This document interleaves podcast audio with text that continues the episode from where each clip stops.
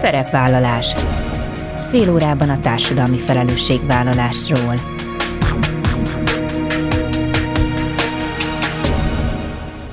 Jó napot kívánok! Bíró Bori köszönti Önöket! Adásainkban hétről hétre példákat hozunk arra, hogy egy-egy cég vagy intézmény, netán magánszemély, milyen formában, milyen eszközökkel járul hozzá anyagi gondok, társadalmi problémák orvoslásához, az életminőség javításához, a fenntartható fejlődéshez. Így módon is kifejezve, hogy felelősséget érez azért a környezetért, amelyben él és dolgozik.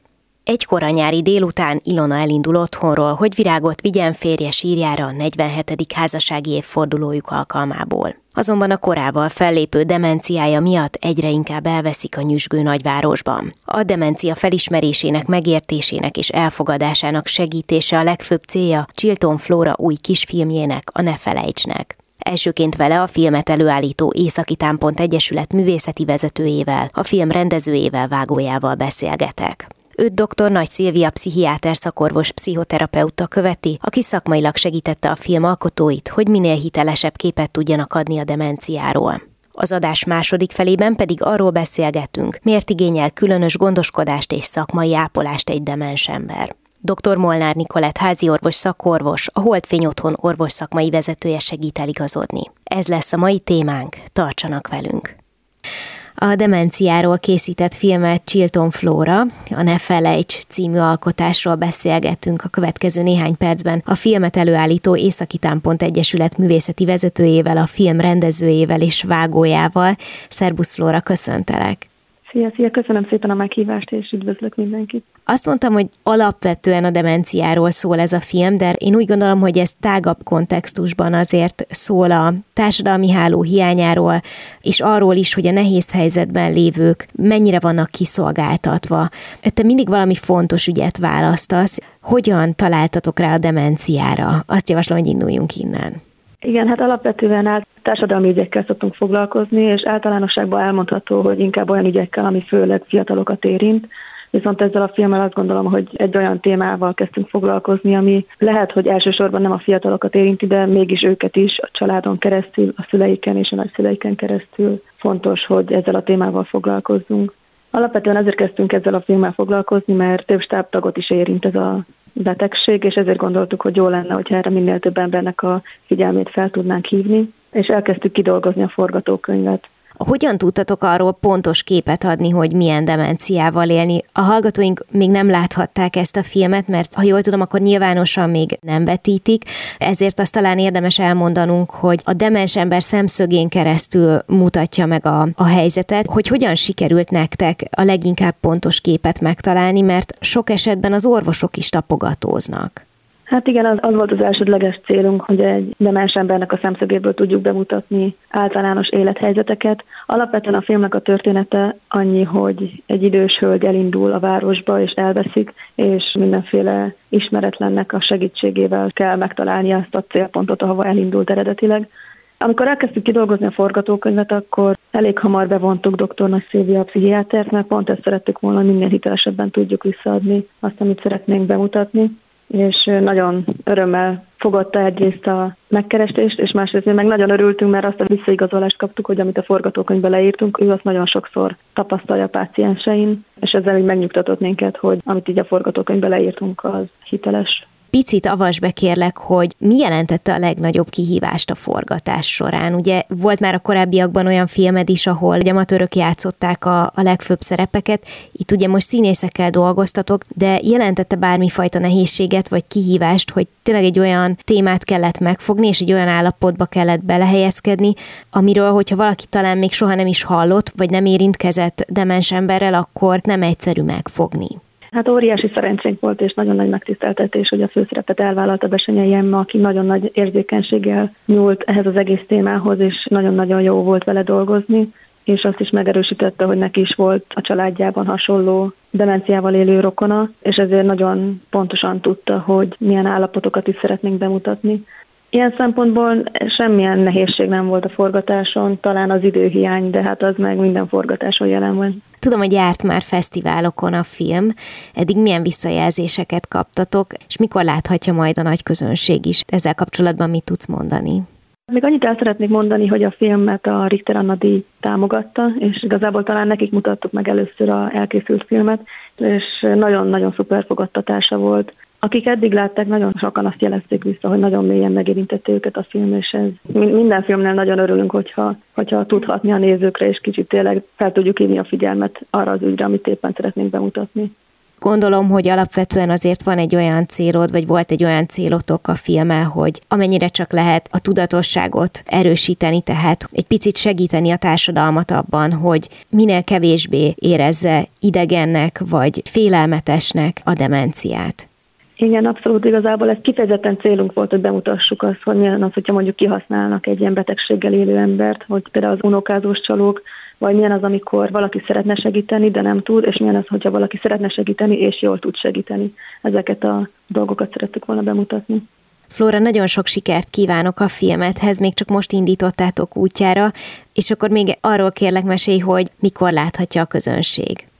Hát most elsősorban fesztiválokra szeretnénk nevezni, és majd ott lehet előbb-utóbb remélhetőleg elcsípni egy egyzetítésre. Rendben, akkor mindenki figyelje, van egy Facebook oldala egyébként a filmnek, úgyhogy onnan már el lehet csípni egy-egy információt. A Ne Felejts című filmről beszélgettünk a film rendezőjével, vágójával, Chilton Flórával. Köszönöm szépen, és nagyon sok sikert kívánok nektek. Én is köszönöm szépen. Következő vendégem pedig dr. Nagy Szilvia pszichiáter szakorvos, pszichoterapeuta, aki szakmailag segítette a Ne Felejts című filmalkotóit. Jó napot kívánok! Jó napot kívánok! Szeretettel köszöntöm a hallgatókat. Pontosan, ha egyáltalán meg lehet határozni, akkor mi is a demencia. Azt talán lehet mondani, hogy nem egyfajta tünet, vagy jelenség, vagy betegség, hiszen többféle formája is van. Biztosan van olyan, aki ismer lassú leépüléssel járó demenciát, van olyan, aki ismer sztrók által okozott demenciát. Nekem most hirtelen ezek jutnak eszembe. De mik azok a legfontosabb tünetek, amiket egy családtag vagy egy barát is észre tud venni, akár már viszonylag kezdeti fázisban, és ugye nyilván függ attól, hogy mi váltja ki a betegséget. Igen, igen, így van. Egy összefoglaló szó ez a, így, hogy demencia, tehát ez egy tünetcsokor. Sokféle van, két fő csoportot különböztetünk meg, a vaszkuláris, vagyis az éreredetűt és az Alzheimer típusút. Ez utóbbiból van több egyébként, illetve különbség van a kiválti okokban és a lefolyásban is, de nagyjából keresztmetszeti képben hasonlóak a tünetek tulajdonképpen ez egy krónikus, hát így mondhatnánk, hogy szellemi leépülés, egy fokozatosan romló és előre haladó folyamat, ami elsősorban a rövid távú memória zavarát érinti, tehát a korai emlékek azok egészen sokáig megtartottak, és nagyon sok területet érint párhuzamosan, és ezek ilyen lappangó kezdettel egy-két évig akár észrevétlenül is maradhatnak, vagy nagyon picike finom jelek vannak csak. Vonatkozhat az ítéletalkotásra, a tanulási képességekre, szórt lesz a figyelmük, nehezen koncentrálnak, de leginkább a friss dolgokat jegyzik meg nagyon nehezen, illetve nagyon feledékenyek. Ez egy szellemi leépülés, úgy mondhatjuk. Szellemi leépülés akkor is, hogyha nem egy hosszabb folyamat eredménye, hanem például mondjuk stroke váltja ki? Igen, igen, igen, de inkább úgy fogalmaznék, hogy a stroke a konkrét hirtelen fellépő szervi elváltozás, és szerencsésebb esetben attól függ, hogy milyen régióra terjed ki a stroke, tehát az agyvérzés, nagyon jó rehabilitálhatóak ezek a betegek. A baszkuláris demencia esetében ugye ez az egyik nagy csoport, ott ezek éreredetű elváltozások, így magyarul úgy is mondhatjuk, hogy érelmeszesedés. Itt többnyire van egy életmódbeli tényező, elhízás, dohányzás, magas vérnyomás, vagy esetleg alkoholfogyasztás túlzó mértékben. Tehát, hogy itt ezek úgymond megágyaznak ennek az állapotnak, ezek ilyen előállapotok. Viszont itt többet tudunk a megelőzésben segíteni, tehát hogy itt a betegnek is nagyobb hatása van a saját életmódjára, hogy ne jusson el ezekig az állapotokig, akár a cukorbetegségig, azt lehet, hogy nem említettem. Az Alzheimer kóra sokkal inkább genetikailag megalapozott, ott eltérő szövettani elváltozások vannak, de nagyon sokszor vannak kevert állapotok, tehát hogy jelen vannak vaszkuláris ér eredetű elváltozások, és a, az Alzheimer kóra jellemzőek. És itt nagyobb a családi halmozódás. Tehát nagyon sokszor, ha végignézzük a családfát, közvetlen rokonokat, akkor kiderül, hogy sok nagybácsi, nagynéni, nagyszülő is hasonló korban szenvedett. De igazából inkább a korai felismerésnek van nagyobb terápiás konzekvenciája, mert nem tudjuk gyógyítani a betegséget, csak lassítani, illetve akinél korábban veszük észre, azok hamarabb kerülnek látótérbe. Gyógyszeres kezeléssel ezeket, tehát hogy nem lehet megállítani a folyamatot, de lassítani igen illetve a, nagyon fontos, mert ugye van egy pont, amikor már sokkal inkább a családdal foglalkozunk, a családot készítjük fel, adunk tanácsot, támogatjuk őket, mikor a beteg már elér egy olyan stádiumba, hogy akár egy középsúlyos vagy egy súlyos demenciánál, amikor már sokkal kevésbé a vele való kapcsolat működik, hanem a családot egyben gondozzuk a demens beteggel együtt. Igen, nagyon, egy folyamat. Nagyon-nagyon fontos, hogy említi a családot, mert vajon valaha lehet-e arról információt kapni majd egyszer, ha oda eljut a, a tudomány, hogy mi zajlik le abban, aki demens, mert talán ez okozza az egyik legnagyobb kétségbeesést, hogy nagyon sok esetben a család, a barátok nem értik, hogy mi történik, és ezzel összefüggésben talán kevésbé is tudják, hogy mi az, amire szüksége van a betegnek, hogy mi az a legjobb ellátás, ami segítheti, vagy hát ahogy említette, ugye leginkább, vagy szinten tartani tudja az állapotát. Hát ez egy nagyon izgalmas kérdés egyébként, mert a paciens szempontjából a betegség eleje nehezebb, amikor még egy, egy jó állapotból indul el, de már van egy-két tünete, tehát teljes rálátása van arra, hogy mi történik vele, főleg ha tudja is a diagnózist. Ezt úgy is szoktuk mondani, hogy a demencia paradoxon, hogy a, az enyhébb állapot érzelmileg nehezebb a betegnek, viszont annyi potenciál van ebben a helyzetben, hogy ott még ő szabadon dönthet, ugye jogképesek, nincs még gyámság alatt, vagyis hát nem is kell, hogy feltétlen legyen, de vannak helyzetek, mikor ez elkerülhetetlen. Tehát ő még rendelkezhet, előre gondolkodhat, öngondoskodhat magáról, amiket nagyon sok tabu övez, és nagyon sok családba ezek nehezen kerülnek szóba, de sokszor ott, ha együtt ülünk le, akkor ez picit, ha így mediálja az orvos, meg akár így közvetít a családtagok között, ez segíthet. Később, amikor már romlik az állapot, ott pedig inkább már maga a hozzátartozók tanácsadása, amit ön is kérdezett, hogy hogyan bánjunk, hogyan változtassunk a kommunikációs stíluson, mit kezdjünk az esetleges társuló pszichiátriai tünetekkel, ami lehet depresszió, paranoiditás, személyiségváltozás, rosszabb, egy bizonyos ritkább fajtájú demencia, ez a frontotemporális esetében lehetnek kritikátlan viselkedés problémák, ahol pszichiátriai gyógyszert is kell adjunk, tehát, hogy ezt a részét ott pedig már inkább a hozzátartozókkal beszéljük át, illetve hát azt, ami úgy végig mennek a betegek a stációkon, hogy van egy pont, amikor elkerülhetetlen az elhelyezés, vagy a kórházi ellátás, amire nagyon sok család nehezen szánja el magát akár, hogy, hogy abba bátorítsuk őket, hogy van egy pont, ahol szakszerű segítségkel kevés már a házi gondozás, kevés a napi szintű látogatás, amikor már nem hagyhatóak egyedül abban hogyan tud egy szakember segíteni, hogy hogyan tudja azt a család megérteni vagy elfogadni, hogy ez az ember az már nem feltétlenül ugyanaz, mint akivel hosszú évtizedekig együtt élt, mint akit hosszú évtizedekig ő megismert. Nem teljesen ugyanaz az ember már, ahogy romlik az állapota, ő mégis szeretne hozzá nagyjából hasonlóan viszonyulni. Tehát, hogy nagyon nehéz megtalálni azt az egyensúlyt, ami abban segít, hogy a legjobban lehessen támogatni a beteget.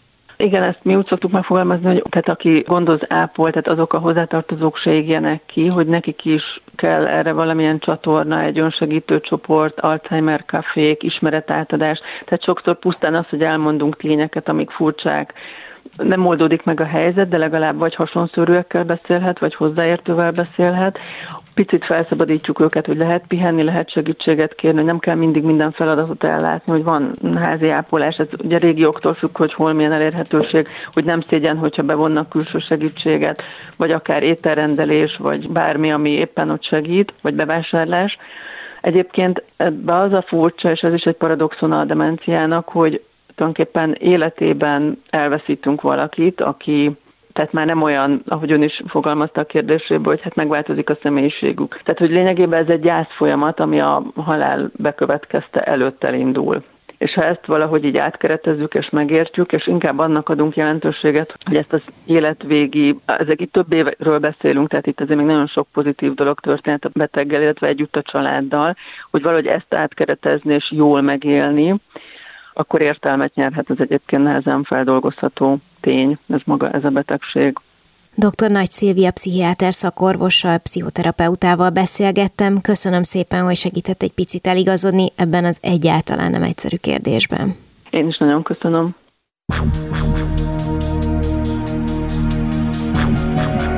Szerepvállalás. Fél órában a társadalmi felelősségvállalásról.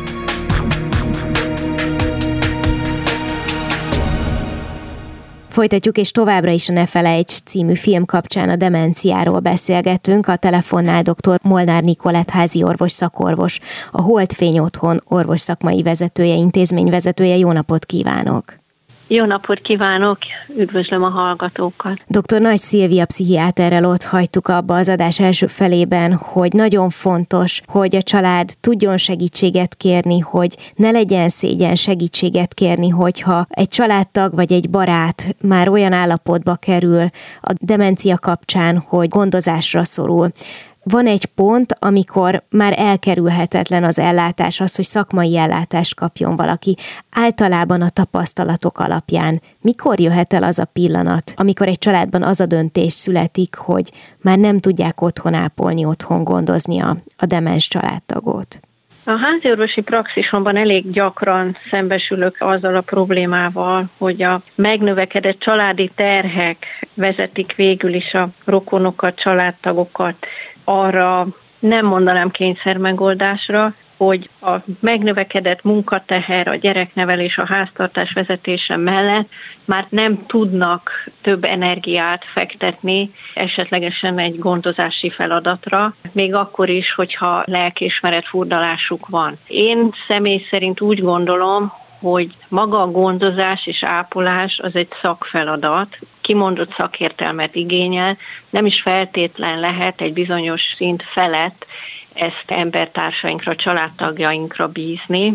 Mindemellett másik probléma lehet, hogy nagyon sok ember számára maga a gondozás egy én idegen folyamat, és egyszerűen képtelenek ebben a millióben mozogni. Ilyen esetben sokkal észszerűbb és elfogadhatóbb megoldás az, ha azt mondják, hogy bízzuk ezt szakemberekre, bízzuk ezt olyanokra, akinek ehhez türelme van, tehetsége, végzettsége, és a nap 24 órájában rendelkezésre tud állni. Igen, azt gondolom, hogy nagyon fontos dolgot említett, tehát, hogy annak érdekében, hogy a család ne égjen ki, és annak érdekében, hogy az a beteg a lehető legjobb ellátást kapja, a szakértelem és a, a szakértő gondoskodás az roppant fontos, és ez olyan szempontból sem mellékes, azt gondolom, hogy borzasztóan nehéz ezt a döntést meghozni, hogy rábízzák idegenekre a szeretett családtagnak a gondozását, és sok esetben okoz ez egy nagy adag lelkiismeret furdalást is.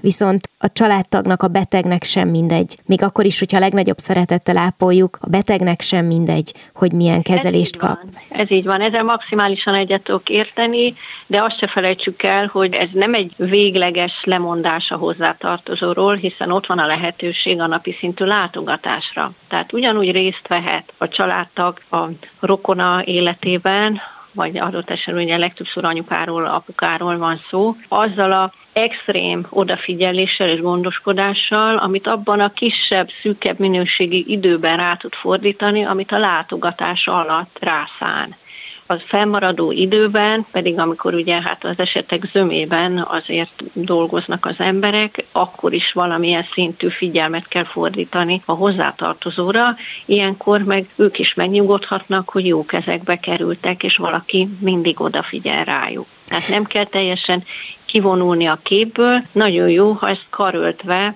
mind a családtagok, mind az intézmény együttes erővel tudja biztosítani a gondozott számára a praxisában, vagyis tapasztalatok alapján hogyan fogadják a családok, hogyha kiderül egy rokonról, hogy demens? És ezt azért is kérdezem, mert ugye ez egy sokkal nehezebben megfogható betegség, mint amikor van egy konkrétan fizikailag is látható probléma, vagy ne Isten történik egy baleset, de amikor mindenképpen jobban érthető, hogy mi történik, mint a demencia esetében, ahol egy olyan agyi folyamat történik, amit hát sok esetben még az orvosok sem tudnak teljes egészében megérteni, feltárni.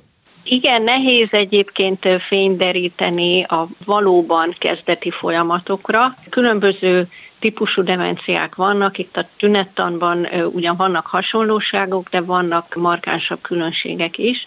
Attól függően, hogy mennyire szoros viszonyban állnak a hozzátartozók, olyan lépcsőfokban jelentkezik a tünet is, a hozzátartozó is, és beszámol arról, hogy valamilyen furcsaságot, változást figyelt meg, és jelzik nekem. Van, aki már kész tényel diagnózissal jön, hogy ők eljutottak arra a pontra, hogy szeretnék idős otthonba, gondozó kezekbe adni a hozzátartozót. Van úgy, hogy együtt hozzuk meg ezt a döntést, mert én egy kicsit jobban, objektívebben látok rá a család dinamikájára, és ezt a mártír szerepet a gondozók kezéből néha segíteni kell kivenni, azért, hogy a teljes család esetlegesen ne boruljon meg a gondozási folyamatok kapcsán.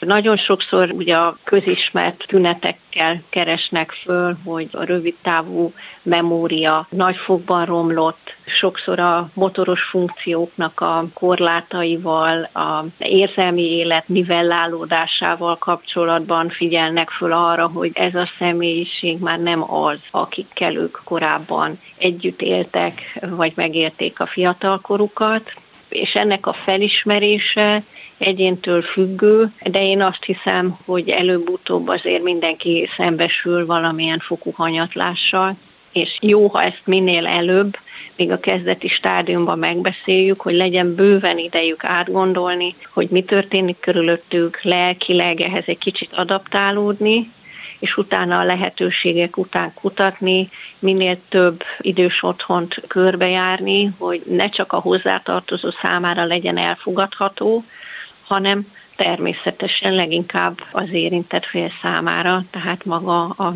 sajnálatos módon dementálódott állapotba került beteg is el tudja fogadni a élet hátra levő részére az új környezetet, ami lássuk be, ez még egy egészséges fiatalember számára is egy hatalmas feladat.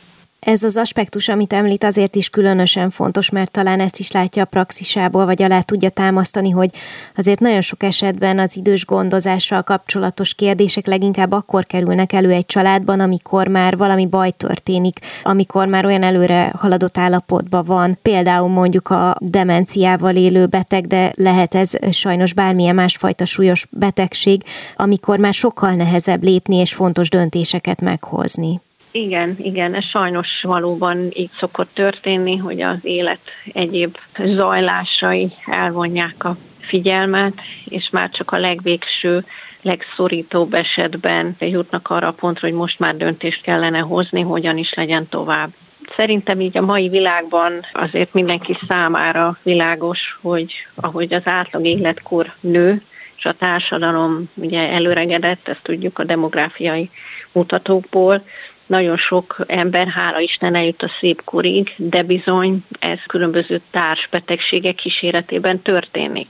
És ugye a demenciák prevalenciája is rohamosan nő, így egyértelmű, hogy gondolni kell erre az opcióra is, és már ideje korán a fiatalkor nem is küszöbén, de delén tervezni kell az időskorral, az ezzel járó feladatokkal, és hát ne hagyjuk figyelmen kívül, hogy megfelelő anyagi tartalékokat is fel kell halmozni, hogy ez zöggenőmentesen történjen hogy mindenképpen csak azt tudom javasolni, hogy a mai társadalom középkorú tagjainak, hogy igenis tessék foglalkozni a témával, még keresőképes korban, hogy ne érjen senkit meglepetés, és ne rójunk extrém terheket a utódokra.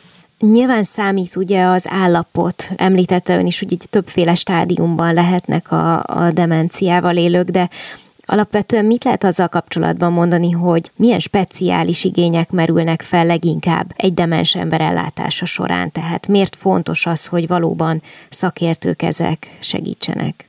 Ugye ez egy speciális kórállapot, azon túl, hogy pszichiáter, szakorvos mindenképpen szükségeltetik a komplex terápia részeként, hogy lássa, felmérje nem csak a stádiumot, hanem egyértelműen nem tudjuk, de érdemes legalább hozzávetőlegesen meghatározni a demencia típusát, hiszen a terápiás megközelítés így változhat. Elsősorban a gyógyszeres terápiára gondolok ilyenkor, de ugye említettem, hogy ez egy komplex terápia, emellett egyéb belgyógyászati folyamatok is zajlanak, illetve szekunder úton kialakulhatnak mellette, ekkor lép képbe akár a házi orvos, akár a belgyógyász, és a folyamatos, gondoskodó, türelmes ápolási részt, vagy gondozási feladatokat, azt meg a nővérgárdának kell biztosítania.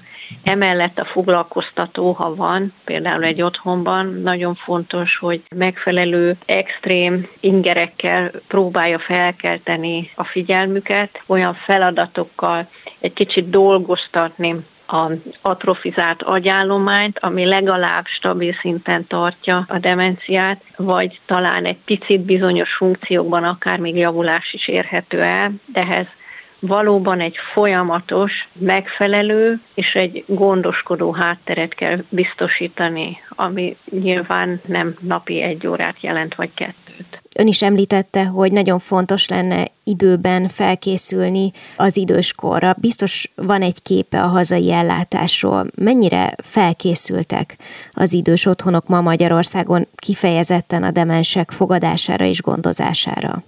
Azt kell, hogy mondjam, hogy bár fejlődik a geriátria, ugye az idősek gondozására specializálódott szakterület, mindemellett az idős otthonok száma talán még egy kis javítani valót vonna maga után, és az ellátás színvonalát is természetesen mindig lehet javítani. Mindemellett azt mondom, hogy azért van különbség, hogyha visszanézünk a 20-30 évvel ezelőtti állapotokra, ahol azért zömmel krónikus belosztályok, elfekvő osztályok voltak hivatottak minden nemű gondozási kihívásra. Most már azért szép számmal rendelkezünk megfelelő otthonokkal. Ezen belül azonban kisebb az aránya a pszichiátriai betegségeket, betegeket is vállaló otthonok aránya. Tehát ebben biztos, hogy egy kicsit el vagyunk maradva, mint minden más ország is. Itt még van hova fejlődni, de én azt hiszem, hogy összességében azért javuló tendenciát mutat a kép.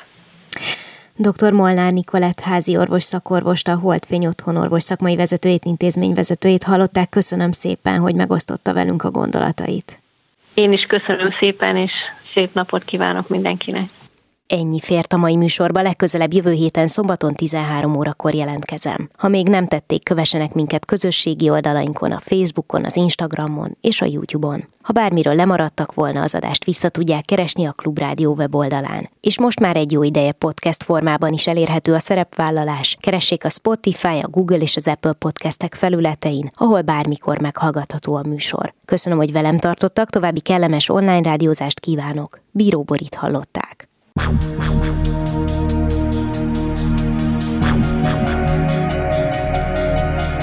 A Szerepvállalás című műsorunkat hallották.